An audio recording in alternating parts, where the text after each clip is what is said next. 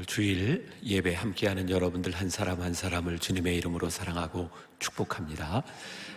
목사님이 조금 전에 이야기하신 것처럼 금요일부터 집회를 했는데 아마 모든 분들이 모든 집회를 참여한 게 아니라 말씀이 이렇게 시리즈로 전해지는데 그 내용을 모르면 또 오늘 말씀을 이해하는데 또 문제가 있을까 봐 뭐 넷플릭스 이런 드라마도 보면 줄거리 요약 이런 게 있더라고요. 그죠? 전체적인 주제는 제자입니까? 그런 주제를 가지고 말씀을 나누었고요. 첫날 제가 새 포도주는 새 부대에 담아야 된다. 그래서 우리들이 은혜를 경험하기 위해서는 플렉서빌리티, 우리들이 좀 하나님 앞에 잘 이렇게 변화될 수 있는 그런 마음이 필요하다, 이런 이야기를 나누었고, 두 번째 말씀 가운데는 여러분들에게 그런 질문을 드렸어요. 여러분, 주님의 기쁨이 되기를 원하십니까? 사실 우리들이 쉽게 대답할 수 있는 그런 질문이지만 가만히 생각해 보면 우리들이 신앙생활을 하면서 주님의 기쁨이 되기보다는 주님이 내 기쁨이 되었으면 좋겠다, 이렇게 생각할 때가 많았던 것 같아요. 그래서 한번 우리의 신앙을 점검해 보자. 그리고 어제는 하나님의 종이 되기를, 이런 말씀을 나누면서 또 여러분들에게 질문을 했어요. 여러분들은 진짜 하나님 나라의 종이 되기를 원하십니까? 그리고 그 말씀을 통해서 우리들이 하나님 나라의 종이 되기보다는 하나님이 내 종이었으면 좋겠다, 그래서 우리가 하나님을 부리려고 하는 그러한 신앙의 모습들도 점검해보자, 이런 말씀을 나누었습니다. 요약이 잘 되었을까요? 네, 표정을 보니 그런 것 같지도 않고. 자, 근데 오늘은 중요한 말씀을 하나, 또 하나의 질문으로 여러분들에게 던지기를 원하는 것이 우리의 믿음에 대한 문제를 함께 나누어 보려고 합니다. 우리가 제자로 살아가는 우리들에게 믿음은 어떤 것인가?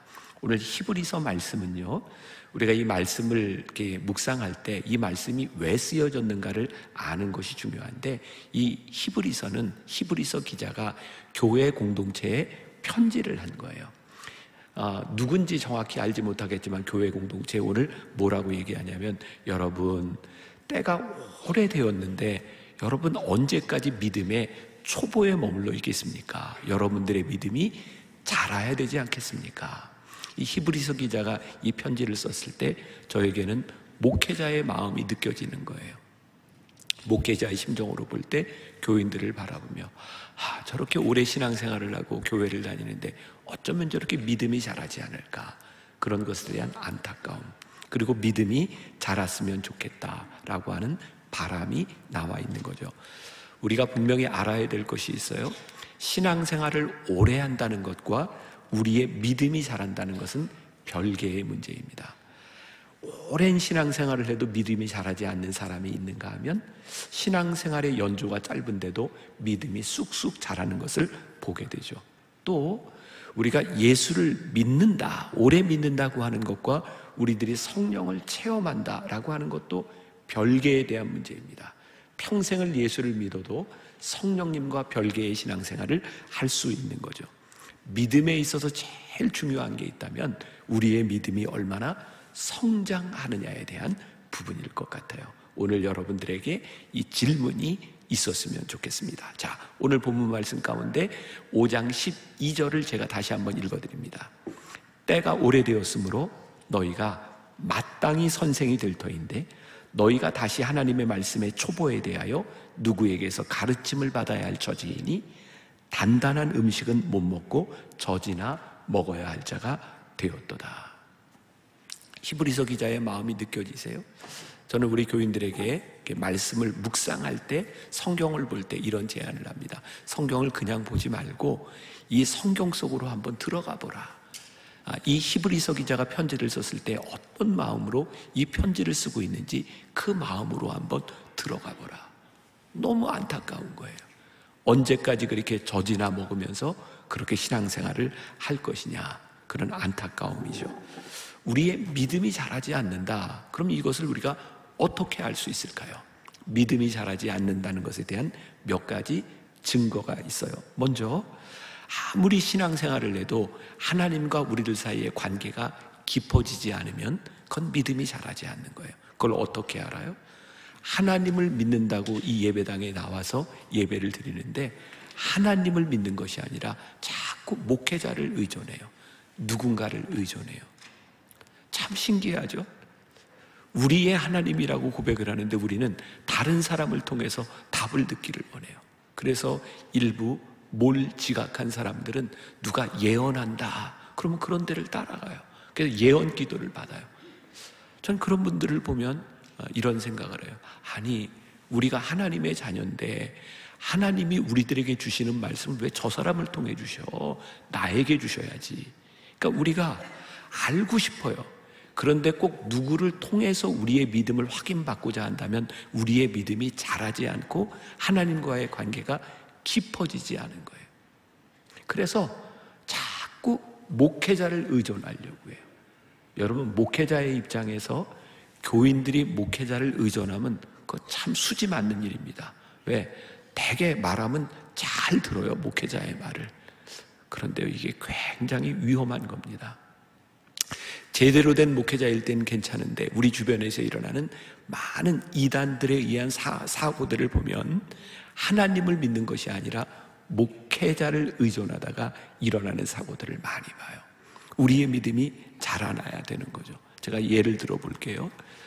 제가 만나교회 담임이 된 지 이제 딱 만 20년이 됐는데, 담임이 되었을 때 제가 좀 당황스러웠던 게, 젊은 부부들이 아이를 낳으면 저한테 이름을 지어달래요. 왜 나한테 이름을 지어달라 그럴까 생각해 보니까 그분들 마음에는 목사님이 이름을 지어주면 애들이 좀 잘 될 것 같다, 이런 마음이 있는 것 같아요. 제가 성실하게 막 기도실에 들어가서 기도하면서 이름을 지어줬어요.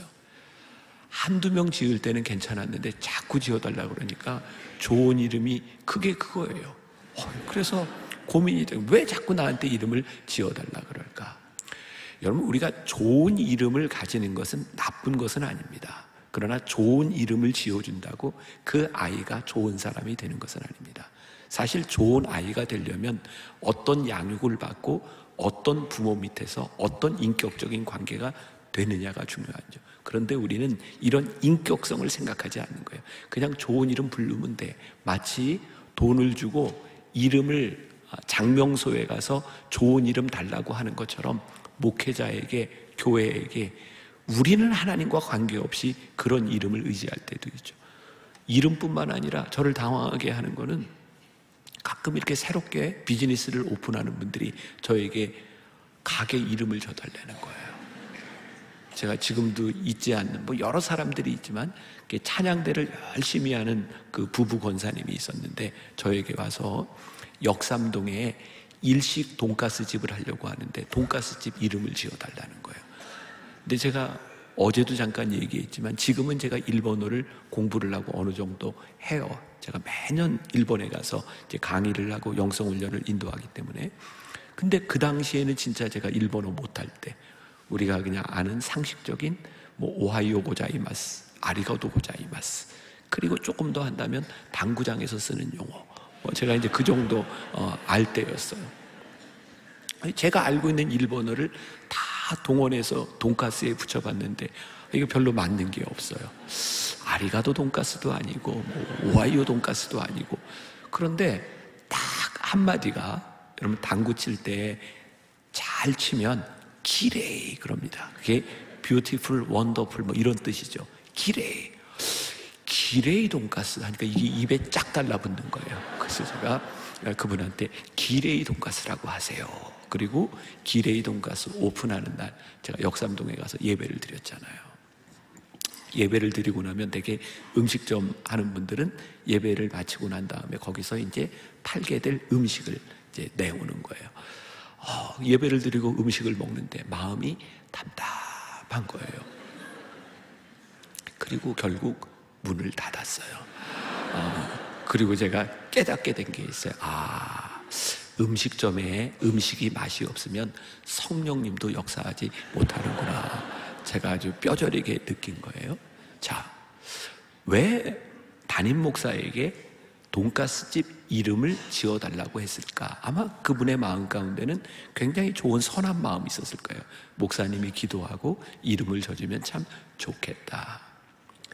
그러나 돈가스집을 담임 목사가 이름을 지어준다고 잘 되지 않는다는 거예요. 돈가스집 음식이 맛있어야 되고요, 음식을 만들 때 그 먹는 사람들에게 내가 어떤 유익이 될 수 있는지, 그것이 훨씬 더 중요한 일이죠. 우리들의 신앙생활에 가만히 보면 하나님을 믿으면서 우린 굉장히 비인격적으로 하나님을 믿을 때가 있어요. 어떻게? 교회에서 헌금을 하면 돼. 우리들이 예배에 참석을 하면 돼. 우리는 우리들이 하고 있는 많은 행위들을 통하여 보상을 받으려고 하는 적이 많이 있죠. 근데 진짜 중요한 것은 예수님을 믿기 때문에 우리 안에서 어떤 일들이 일어나고 있고, 예수님을 믿는 것으로 인하여 우리들의 인격이 어떻게 변화되고 있느냐에 대한 부분이죠. 그러니까 우리들이 예수를 믿으면서 자꾸 누군가를 의존하려고 한다? 믿음이 자라지 않는 거예요. 또한 우리들이 예수를 수십 년 믿어도 우리들의 성품이 변하지 않는 거예요. 우리의 성품이 변하지 않는 것, 그 우리의 믿음이 자라지 않는 증거죠. 제가 교회에서, 저는 설교할 때 우리 교인들에게 그런 질문을 자주 던집니다. 여러분, 예수 믿고 얼마나 착해지셨습니까? 굉장히 인간적인 목사 같죠? 우리 예수 믿고 구원받으면 되는데 왜 예수 믿고 착해지냐고 묻는가? 근데 적어도 제가 생각할 때 예수를 믿고 구원받은 사람이라면 구원받은 자의 삶으로 나타나야 되는 것이고, 그 삶에 나타나는 것을 보는데 정말 간단하게 이 사람이 얼마나 착한가를 보면, 아니 얼마나 착해졌는가, 성품이 변화됐는가를 보면 그 사람이 얼마나 믿음이 자랐는가를 알 수 있는 거죠. 그러니까 여러분들 신앙생활하면서 늘 그런 고민이 있지 않으세요? 어쩌면 저렇게 수십 년 예수를 믿어도 저렇게 고집스럽게 저 고집이 꺾이지 않고 사람이 변하지 않는가. 제가 어제 그제도 얘기했지만 지금 여러분들 머릿속에 생각나는 그 사람 맞아요. 네. 어쩌면 저렇게 변하지 않을까. 히브리서 기자에게도 그런 고민이 있었던 거예요. 그렇게 오랫동안 예수를 믿는다고 하는데 어쩌면 그렇게 믿음이 자라지 않습니까? 우리가 제자가 된다고 하는 것, 조금 전에 불렀던 찬양이 제 마음엔 참 와서 닿아서, 아, 예수 닮기를 내가 원하네. 언제부턴가 내 마음에 하나님을 믿으면서, 아, 이 소원이 사라진 건 아닌가. 그냥 예배드리고 그냥 찬송하고 그냥 열심히 봉사하면서 예수님을 닮아가려는 마음들이 사라져버린 우리들의 삶이 얼마나 강팍하게 예수를 믿고 있는가. 우리의 믿음이 자라는 것, 하나님과의 인격적인 만남 속에 들어가는 것, 저는 또 이렇게 알 수 있다고 생각해요. 언제부터인가 하나님의 마음이 우리 가운데 느껴지기 시작할 때 우리의 믿음이 자라는 거다. 여러분들 자녀를 키우면서 그런 경험들이 있잖아요. 어느 날 갑자기 그런 생각이 들어요. 아유, 저놈 철들었네. 언제 우리 자식들이 철들었다고 느껴져요? 저놈이 부모의 마음을 알아요. 아유, 철들었구나. 언제 우리의 믿음이 자라났다는 걸 알아요? 하나님의 마음이 우리 가운데 느껴지는 거예요. 예수님 당시에 하나님의 말씀을 많이 알고 있었던, 율법적인 지식을 많이 알고 있었던 율법학자들, 바리새인들, 사두개인들, 제사장 그룹이 있었어요. 예수님이 그 사람들을 향해서 무섭게 질책하시죠. 이 회칠한 무덤과 같은 자들아, 독사의 자식들아, 위선자들아. 그들은 누구보다 말씀에 대한 지식이 많았던 사람, 그들은 철저하게 안식일을 지키는 사람들이었고, 그들은 철저하게 11조를 하는 사람들이었고, 그런데 예수님은 그들이 행하고 지키고 있는 외형에 대한 것, 그것들을 바라보며 위선자라고 말씀하셨거든요. 왜? 그들이 말씀에 대한 지식은 가지고 있지만 하나님에 대한 마음을 알지 못했어요. 예수님께서 안식일에 38년 된 환자를 고치시고 손마른 자를 고치셨을 때 그들은 예수님께 와서 따지죠. 율법에 의하면, 말씀에 의하면, 우리들이 알고 있는 전통에 의하면 당신은 죄를 진 겁니다. 근데 예수님께서 뭐라고 말씀하세요? 아버지께서 일하시니 나도 일한다. 하나님 아버지가 여기 계셨더라면 우리가 율법을 지키는 것보다 이 사람을 불쌍히 여기시고 하나님께서 이 사람을 고쳐주실 것이야 라고 말씀하고 있는 거예요. 우리의 믿음이 자란다는 증거가 뭐예요? 하나님 아버지의 마음이 느껴지는 거예요. 아, 하나님께서 이런 마음을 주시는구나. 하나님께서 나에게 이런 감동을 주시는구나. 그것이 우리들에게 느껴지기 시작할 때 우리들에게 믿음이 들어오고 믿음이 자라나는 거예요. 벌써 몇 년이 지났어요. 저는 이제 주일 예배 이렇게 예배를 마치고 나면 이렇게 나가서 교인들과 이렇게 악수하고 인사하기보다는 저는 우리 찬양팀들하고 교인들이 다 나갈 때까지 찬양을 하고 이제 기도를 해요. 그날도 제가 교인들이 거의 다 나갔을 때 가운데로 이렇게 걸어 나가는데 저 끝에 있던 청년 하나가 저에게 목사님 저 살고 싶어요. 제가 처음 보는 청년이었어요. 아마 죽음을 생각하고 있었던 것 같아요. 제가 알지도 못하고 사정도 모르고 또 예배를 인도해야 되니까 그냥 제가 안고 그냥 기도를 했어요. 하나님 이 청년 함께 해주세요. 아무튼 뭐 그렇게 기도를 하고 저는 이제 사무실로 올라가서 제 사무실은 7층에 있는데 그 다음 예배를 인도하려고 이제 엘리베이터를 타고 이렇게 내려오는데 그 청년이 엘리베이터 안에 있었어요. 몇몇 사람들이 같이 타고 있었는데 그 청년이 입을 가리고 이렇게 있더라고요. 보니까 술 냄새가 나요. 제가 청년한테 그랬어요. 괜찮아, 손 내려, 괜찮아. 청년이 저에게 묻더라고요. 목사님 저 술 먹고 교회에 왔는데 괜찮아요? 그때 저에게 느껴진 게 하나님의 마음이었어요. 술을 먹고 죽고 싶은 마음에 다른 곳에 가지 않고 교회를 찾아온 그 청년을 향한 주님의 마음. 괜찮아. 우리들이 가지고 있는 전통, 우리들이 가지고 있는 관념에 의하면 어떻게 주일 예배를 드리는 사람이 술을 먹고 와요? 우리들이 가지고 있는 율법에 의해서, 우리들이 가지고 있는 신앙에, 우리들의 기준에 의해서 너 청년이 너 교회를 나오는데 어떻게 술을 먹고 오니? 우리들이 야단을 칠 수 있는 우리의 기준이 아니라 그 청년을 불쌍히 여기시는 하나님의 마음이 제 속에 들어오니까 그 청년이 귀하게 느껴지는 거예요. 우리들이 수십 년 신앙생활을 하면서 우리들이 가장 귀하고 중요하게 생각하는 것이 무엇인가? 우리들이 지금까지 지켜왔던 우리의 전통과 우리의 기준이 아니라 오늘 여기에 계시는 하나님의 마음이 느껴지기 시작하는 것, 그것이 믿음이다. 우리의 믿음이 자라는 것이 무엇인지를 우리들이 고민해야 될 필요가 있을 것 같아요. 자, 영적으로 성장하는 믿음이 있는 사람과 그렇지 않은 사람의 기준은 무엇일까? 저는 참 간단하다고 생각하거든요. 이 교회 공동체 안에서 다 누군가의 염려거리가 되는 사람, 영적 어린아이예요. 근데 늘 누군가를 염려하고 배려해 주는 사람, 영적으로 성숙한 사람이에요.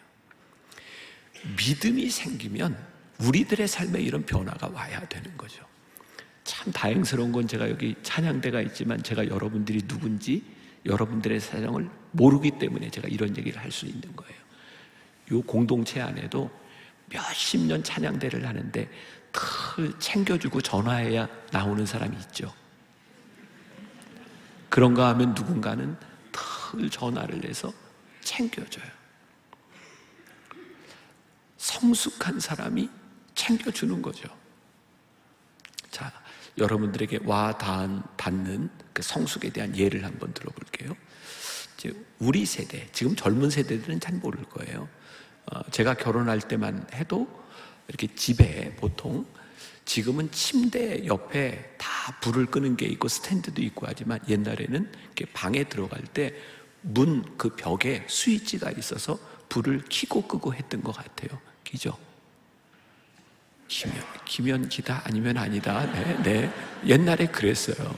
자, 그런데 여러분들도 그런 경험이 있을 거예요. 이제 잠을 자려고 이불을 깔고 딱 누웠는데 불을 안 끄고 누웠어. 그러면 서로를 바라보면서 꺼 이러잖아요. 누가 꺼요? 여기 장로님 부부 누가 끌까요? 네, 되게 여자가 끈다고 이렇게 손을 들더라고요. 근데 성숙한 사람이 끕니다. 조금이라도 성숙한 사람이 먼저 움직이는 겁니다. 여러분, 우리의 믿음의 공동체에서요, 믿음이 성숙해진다고 하는 것은 누군가를 배려하는 거예요. 그래서 교회 안에 믿음이 자라지 않는 영적 어린아이가 있으면 교회가 굉장히 시끄럽습니다. 애들은 늘 징징댑니다. 아이들은 자기 욕구가 충족되지 않으면 웁니다. 그게 영적 갓난아이들이 많은 교회의 특징은 늘 시끄러운 거예요. 교회가 얼마나 많은 사람들이 모이느냐가 올바른 교회가 아니라 이 교회 안에 믿음이 자라는 사람이 얼마나 되느냐에 따라 그 공동체는 달라지는 거죠. 누군가를 매일 염려해야 되는 교회 얼마나 피곤하고 힘들겠습니까? 교회의 숫자가 늘어나면 늘어날수록 목회자는 탈진할 수밖에 없는 거예요. 믿음이 자라지 않는 교회는 사람들이 늘어나는 게 복이 아니라 재앙이 될 수도 있는 거예요. 자, 여러분들에게 또 한번 물어봅시다. 또 한번 상상을 해보세요. 저는 목회를 하면서요, 특히 이제 한국, 여기도 마찬가지겠죠. 한 4월, 5월 되면 날씨가 참 좋죠. 좋으면 좋다, 안 좋으면 안 좋다. 날씨가 좋죠. 저도 이렇게 딱 5월에 어느 날, 주일날 예배를 드리려고 아침에 딱 일어났는데 날씨가 너무 좋아. 그런 걱정이 돼. 이렇게 좋은 날 교인들이 예배 안 드리고 놀러 가면 어떡하지? 한국은 이제 6월이 되면 장마철이 시작되잖아요. 막 주일 아침이 됐는데 비가 옥수같이 쏟아지면 또 걱정이 돼. 이렇게 비 오는데 교인들이 안 오면 어떡하지? 여러분들에게 묻고 싶은 거예요. 혹시 여러분들 날씨가 너무 좋아서 노희성 목사님이 놀러 가서 설교 안 하면 어떡하지? 혹시 이런 걱정을 해본 적이 있으세요? 없으세요? 없어요. 왜? 믿으니까. 적어도 목사로서 목사는 이 정도는 돼 라고 하는 믿음이 있는 거예요. 교회에서 직분이 권사, 장로가 돼도 늘 누군가의 근심거리가 되고 있고 저 사람 삐지면 어떡하지? 라고 생각한다면 믿음이 자라지 않았다는 증거예요. 여러분, 권사라고 하는 직책의 의미가 뭔지 아세요? encourage 해주는 게 권사예요. 저희 교회에는 매년, 올해도 보니까 한 200명 정도 권사님이 새로 세워지는데 제가 권사 교육을 할 때마다 이런 얘기를 해요. 권사가 되는 순간 여러분들은 삐질 자격이 없습니다. 권사는 삐진 사람들을 encourage 시켜주는 사람들이지 여러분들이 삐지면 교회가 안 되는 겁니다. 저에게는 장로님이 딱 되는 순간 제가 이런 얘기를 합니다. 장로님이 되는 순간 담임 목사의 신방도 담임 목사의 케어도 바라지 마십시오. 장로를 케어해야 된다면 어떻게 목회를 하겠습니까? 그러니까 우리의 믿음이 성숙해지면 교회가 잘 세워질 수 있는 거예요. 문제는 히브리서 기자가 이야기하는 것처럼 우리의 믿음이 자라지 않는 것이 문제라는 거죠. 영적 갓난아이, 계속해서 자기의 욕구를 채워달라고 하는 이기심 가운데 있어요. 그래서 영적 갓난아이, 믿음이 자라지 않는 사람의 특징은 굉장히 자기중심적입니다. 자, 이게 무슨 말인가? 우리의 신앙의 연조와 관계가 없다라고 하는 게 어떤 의미냐면, 우리가 신앙생활을 오래 하다 보면요, 우리들 나름대로 신앙의 패턴도 생기고요, 우리들의 기준도 생기고, 뭐 예를 들면, 나는 주일날 예배를 드리러 갈 때 그래도 주일 예배는 양복을 입고 넥타이를 매야 돼, 이런 기준이 있는 사람도 있고, 어떤 사람은 그래 예배를 드릴 때 좀 자유롭게 옷을 입고 와서 예배를 드릴 수 있지 자기의 기준들이 있는 거예요. 근데 문제는 자기의 기준을 가지고 남을 배려하지 않으면 내가 생각하는 이 거룩한 우리의 기준이라고 하는 것이 얼마나 독선적이 되는지 몰라요. 우리의 믿음이 진짜 자라면 내가 가지고 있는 기준을 넘어서 다른 사람들을 배려하는 마음들이 생겨야 되는 것이고요. 또 잘못된 믿음의 유형 가운데 하나가 나는 하나님 앞에서 거룩해 라고 하는데 이 거룩함이 늘 사람들 보는 데서만 거룩해요. 이런 사람을 우리가 위선적이라 그러죠. 믿음이 있는 것 같은데 믿음이 자라지 않는 사람들의 특징이 뭐냐면 독선적이고 위선적이라는 거예요. 그런데 세상 사람들이 교인들을 바라보며 뭐라고 얘기해요? 위선자들이라고요. 독선이 있다고요. 그렇게 오랜 동안 신앙생활을 하고 있는데 우리의 진짜 믿음이 자라지 않으니 우리가 위선적이고 독선적이 되는 거죠. 믿음이 자라면 성숙해지기 시작하고 믿음이 자라면 누군가를 배려하게 되고 믿음이 자라면 하나님의 마음이 무엇인지를 우리들이 이해하기 시작해요. 마태복음 6장 33절에서 예수님이 이런 말씀을 하세요. 너희는 먼저 그의 나라와 그의 의를 구하라. 그리하면 이 모든 것을 너희에게 더하시리라. 믿음이 자라지 않는 성숙하지 못한 신앙인의 특징은 늘 기준이 세상적이에요. 믿음이 자란 사람들의 삶의 기준은 하나님의 소원, 하나님의 마음에 있어요. 오늘 여러분들에게 들을 수 있는 도전이에요. 여러분들의 삶의 기준은 세상적인가 아니면 하나님 앞에서 올바른 기준을 가지고 있는가? 우리의 믿음이 자라면 우리들에게 굉장히 중요한 유익이 있어요. 오늘 말씀 가운데 보니까 믿음이 자라지 않는 영적 어린아이는 젖이나 먹는다 그랬어요. 또 여러분들에게 물어볼게요. 애들은 젖이 너무 맛있어서 젖만 먹나요? 기면 기다 아니면 아니다. 아니에요. 애들이 젖만 먹는 이유는 뭐예요? 젖밖에는 먹을 수가 없어요. 다른 걸 소화시킬 능력이 없는 거예요. 어린아이가 자라서 생선 가시를 발라낼 수 있어야 생선도 먹는 거고 뼈를 발라낼 수 있어야 고기도 먹을 수 있는 거예요. 그러니까 히브리서 기자가 보기에 교인들을 보면서 너무 안타까운 거예요. 여러분들의 믿음이 자라나서 더 많은 것들, 영적 지식을 여러분들이 좀 가져야 되는데 언제까지 이렇게 젖만 먹는 사람이 되겠습니까? 젖밖에 먹을 수 없다고 하는 이유는 그 아이의 믿음이 자라지 않기 때문이죠. 저는 어린 시절을 왕십리에서 살았어요. 제가 왕십리 스타일이에요. 왕십리. 네.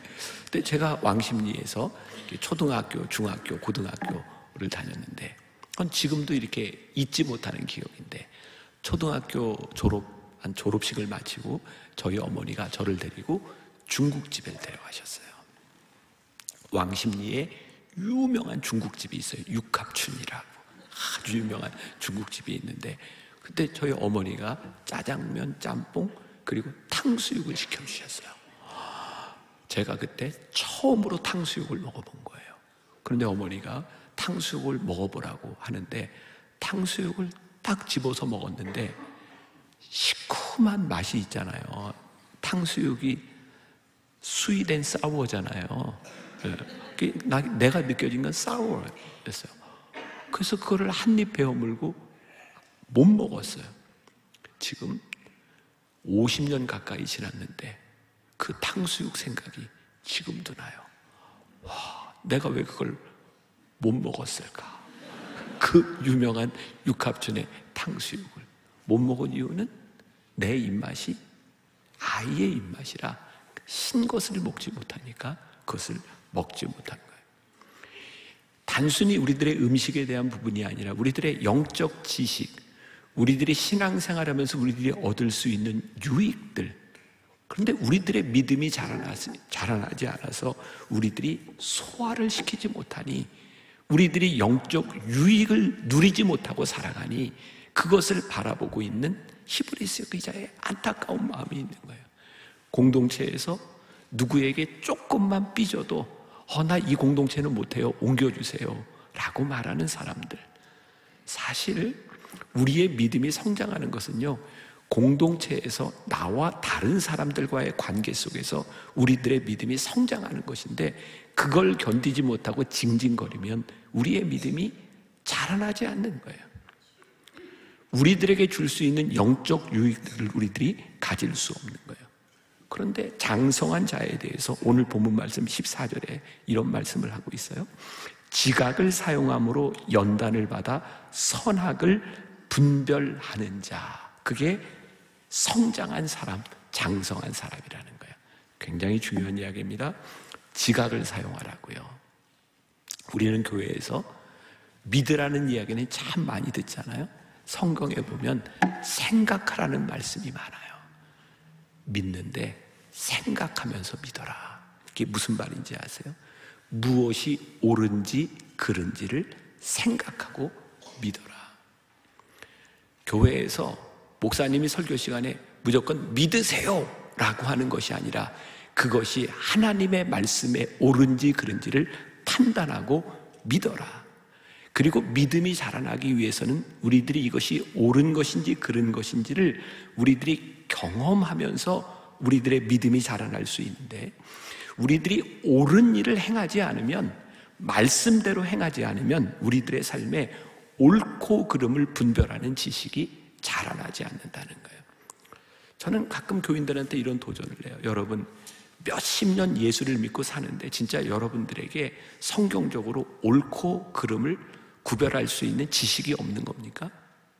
많은 부분들은 우리들에게 지식이 없어서의 문제가 아니라 선함과 옳음을 행하는 것에 대한 두려움과, 그리고 우리들이 옳은 것을 행했을 때에 우리들에게 찾아올 불이익들이 우리들을 두렵게 만들어요. 오늘 성경에 뭐라고 얘기해요? 여러분, 장성한 자는 지각을 사용함으로 무엇이 옳은지 그른지를 분별함을 통하여 여러분들의 믿음이 자라나는 겁니다. 하나님은요, 처음부터 우리들에게 큰 믿음을 요구하지 않습니다. 믿음이 자라나야 큰 믿음이 필요한 때 우리들이 쓰임받을 수 있는 거예요. 여러분, 야구선수들이요, 볼을 쳐내기 위해서, 사실 우리는 경기할 때 그 야구선수들의 모습을 보지만 그 경기에서 얼마나 잘하느냐는 우리들이 볼 수 없는, 보이지 않는 시간 가운데 얼마나 많이 연습하느냐에 달려있죠. 제가 미국에서 공부하던 시절에 타이거 우즈가 처음으로 마스터스에서 우승했던 그런 때였어요. 저는 그때 교인들이 갑자기 예배를 마치고 초원교회로 간다 그래서 그때 제가 무슨 말인지를 몰랐어요. 근데 그냥 전부 모여서 그 타이거 우즈 뭐 이렇게 이제 경기 보고 뭐 그랬던 것 같아요. 타이거 우즈가 세계 최고의 골프 선수라고 알려져 있는데, 타이거 우즈가 세계 최고의 연습 벌레 중에 하나라고 하는 건 사람들이 잘 몰라요. 타이거 우즈가요, 전성기에 그렇게 잘할 때도 무지무지하게 연습을 한 선수였다는 이야기를 들었어요. 연습하지 않고 옳고 그름을 우리들이 살아내지 아니하고 우리들의 믿음이 성숙함으로 나아가지 않는 거예요. 저는요, 여러분들에게 도움이 될지 모르지만 가끔 우리들에게 이게 하나님의 뜻인지 아닌지 구별이 안 될 때가 있잖아요. 그죠? 그럴 땐 여러분들 어떻게 하세요? 구별이 안 되니까 가만히 있어야 돼. 아니요. 하나님의 뜻인지 아닌지 우리들에게 불분명할 때 우리들이 그 속에 들어가 봐야 알아요. 저는 신앙생활을 하면, 제 신앙생활 가운데 무언가 이것을 해야 될지 말아야 될지 우리들이 고민하는 것으로 끝나는 것이 아니라 액션을 하면 하나님이 막으시든지 하나님이 인도하시든지 둘 중에 하나를 경험해요. 그리고 깨닫게 되는 게 있어요. 아, 요거 하나님이 막으시는구나. 그럼 막으실 때는 어떻게 해야 돼요? 스탑해야죠. 인도하실 때는 어떻게 해요? Keep going 해야죠. 그러면서 우리들의 삶에 믿음이 자라나는 거예요. 우리의 믿음이 자라나지 않는 이유, 말씀을 알매도 지각을 사용함으로 그를 분별하려고 노력하지 아니하고 말씀대로 살아내지 않기 때문에 우리들의 믿음이 자라지 않는 거예요. 무엇이 옳은지 무엇이 그른지 지각을 사용해봐라. 제가 첫날 집회하면서 하나님의 말씀이 여러분들의 마음을 좀 불편하게 했으면 좋겠다, 그런 얘기를 했어요. 우리의 믿음이 자라나려면 하나님의 말씀이 우리들 가운데 부딪히는 일들을 경험해야 돼요. 그리고 우리가 깨워줘야 돼요. 제가 미국 유학을 오던 때 93년입니다. 그때는 한국에 있는 목사들이 미국으로 유학을 갈 때 비자가 대부분 리젝을 당했어요. 미 대사관에서 한국 목사들은 미국에 공부하러 가면서 약속을 지키지 않는다는 거예요. 5년 공부하고 돌아온다 그러는데, 가면 영주권 받으려고 그 약속 지키지 않는다는 거예요. 교회마다 영주권을 얻어주려고, 흔히 한국말로 가라라 그러나요? 거짓말로 사람들 취업시키고 영주권 얻어주고 비자 얻어주고. 그 얘기를 듣는데 젊은 목사인 제가 너무 자존심이 상했어요. 제가 5년 비자를 받고 공부하러 가면서 나 5년 안에 돌아옵니다. 이게 제 극단적인 예가 될 수도 있고 우리의 상황에 다 다르다고 항변할 수 있을지 모르지만, 교회 안에서 일어나는 많은 일들 가운데 진짜 우리들이 하나님 앞에 우리의 지식을 가지고 하나님의 말씀 앞에 서서 이게 옳은지 그른지 우리를 판단하며 살아가는가. 저희 교회도 규모가 꽤 있어요. 교회에서 여러 가지 일을 하다 보면 세금에 대한 문제들이 많이 걸려요. 우리가 세금을 아끼는 절세는 할 수 있지만 탈세는 하면 안 되는 거죠. 근데 교회 안에서요, 너무 많은 유혹이 있는 거예요.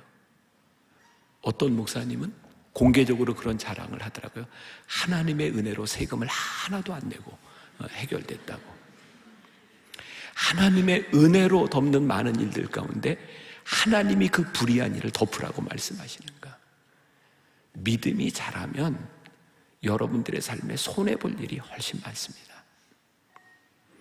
예수 믿으면서 살아가는데 우리들이 세상의 기준에서 보면 분명히 손해인데, 우리들이 영적인 기준에서 볼 때 이것이 손해가 아니라고 느끼기 때문에 우리들이 기꺼이 이 세상에서 손해를 보며 살아갈 수 있는 사람들이 그리스도인인 거예요. 여러분들이 하나님을 믿고 하나님의 제자로 살아가는데 이 세상에서 사람들과 똑같은 기준으로 손해보지 않으려고 살아간다면 어떻게 여러분들의 믿음의 성숙함과 우리 그리스도인의 아름다움이 우리들에게서 드러날 수 있겠어요? 제가 가끔 교인들에게 또 그런 질문을 해요. 여러분들은 예수를 잘 믿으려고 어떤 손해를 보셨어요? 전 우리 신앙에요, 예수 잘 믿으려고 손해본 경험이 몇 개쯤은 있어야 진짜 그게 우리의 믿음을 지켜준다고 생각해요. 근데 예수 믿는데 절대로 손해 안 보려고 해. 예수 믿는데 세상 사람들하고 성공의 기준이 똑같아. 우리의 자녀들을 바라보는 기준도 똑같아. 사람들이 우리를 바라보며 그리스도인의 모습이 우리들에게서 보이지 않는 거예요. 저에게 추천서를 써달라고 하는 그런 요구들이 참 많습니다. 아마 교인들이 상처받을지 모르지만 특히 기독교 대학에 이렇게 임용이 돼야 되는 그런 교수들의 추천서에 있어서 그런 것들이 많아요. 세례받은 지 몇 년이랑 교회에서 몇 년 봉사한 경력이 있는지. 저에게 찾아와서 되게 이런 얘기를 하더라고요. 목사님, 추천서를 잘 써주시면 제가 그렇게 살겠습니다. 제가 이렇게 얘기를 합니다. 그 학교에서는 이렇게 사는 사람을 요구하니 기다리십시오. 목사가 교인에게 이런 말하는 거 참 어렵습니다. 그런데 우리 그리스도인들이 이런 기준을 지키지 못하면 이 세상에서 하나님을 믿는 사람들이 힘을 잃어요. 우리의 힘은 세상이 가지고 있는 힘이 아니라 우리들이 지각을 사용함으로 무엇이 옳은지 그른지를 판단할 수 있는 사람들이 되었을 때 그것이 우리 그리스도인들의 힘과 능력이 되는 거예요. 믿음이 자라나기를 우리 히브리서 기자가 우리 교인들을 향해 여러분 믿음이 좀 자라났으면 좋겠습니다. 때때로 그게 가시가 있을 수도 있고 뼈가 있을지도 모르지만 그거 분별해낼 수 있는 능력이 있어야 여러분들의 삶에 말씀의 유익과 신학의 유익을 경험하며 살아가지 않겠습니까? 연단을 받는다. 기억하세요. 옳은 일을 행하면서 우리들이 연단을 받는 거예요. 연단이 뭐예요? 계속해서 두드려 맞는 겁니다. 저는 테니스를 한 20년 쳤거든요. 테니스 처음 배울 때 여기에 물집 생기고 여기에 굳은 살 베기고 제가요 바이올린도 좀 했어요. 바이올린 처음 배울 때 여기에 그냥 물집 생기고 굳은 살 생기고 근데 어느 정도 하다 보니까 그거 다 떨어져 나가고 말랑말랑해지는데 별로 큰 문제 없어요. 제가요 스케이트도 탔어요. 스케이트 처음 그 쇼트트랙 탈 때 조금 이제 잘 배우려고 하니까 이게 몰딩을 해가지고요 석고로 스케이트 구두를 만들고 거기에 날을 답니다. 이 복숭아뼈 있는 데가 이 코너링을 할 때마다 얼마나 아픈지 몰라요. 근데요 그렇게 얘기합니다. 그 과정을 지나가야 된다는 거예요. 우리 신앙이요 연단을 받는 과정을 지나가야 우리들이 진짜 신앙생활을 할 수 있는 거예요. 여러분들에게 이렇게 말을 하고 싶어요. 신앙생활을 좀 제대로 해서 믿음이 성숙되든지 지금이라도 그냥 예수 믿는 거 포기하든지 둘 중에 하나를 하세요. 이 말이 무슨 뜻이에요? 진짜 포기할 사람 포기하라는 뜻일까요? 아니죠. 잘 하라는 거예요. 우리 어렸을 때 부모님들이 혼낼 때 너 그렇게 살 거면 집 나가. 그리고 그 얘기 듣고 엄마가 집 나가랬대. 그래서 울면서 집으로 나가는 건 바보예요. 믿음이 자라든지 고만두든지 어떻게 하라고요? 믿음이 잘 자라나라고요. 우리 금빛교회 성도들 이 땅에 살아가면서 믿음이 성숙한 자, 믿음이 자라난 자, 말씀대로 살아가는 사람이 어떤 사람인지를 잘 세상에 보여줄 수 있는 복된 그리스도인들이 되시기를 주님의 이름으로 간절히 축원합니다. 기도하겠습니다.